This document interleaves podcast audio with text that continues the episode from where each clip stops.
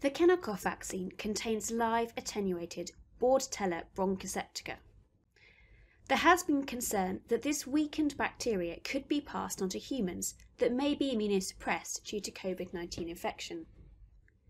There are a handful of case reports of Bordetella bronchoseptica infection in humans where people are immunosuppressed for other reasons, but this is extremely rare.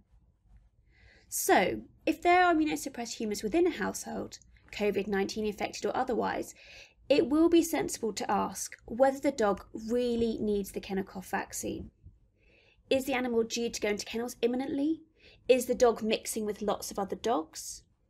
Some vaccine manufacturers recommend that immunosuppressed individuals avoid contact with vaccinated dogs for up to six weeks.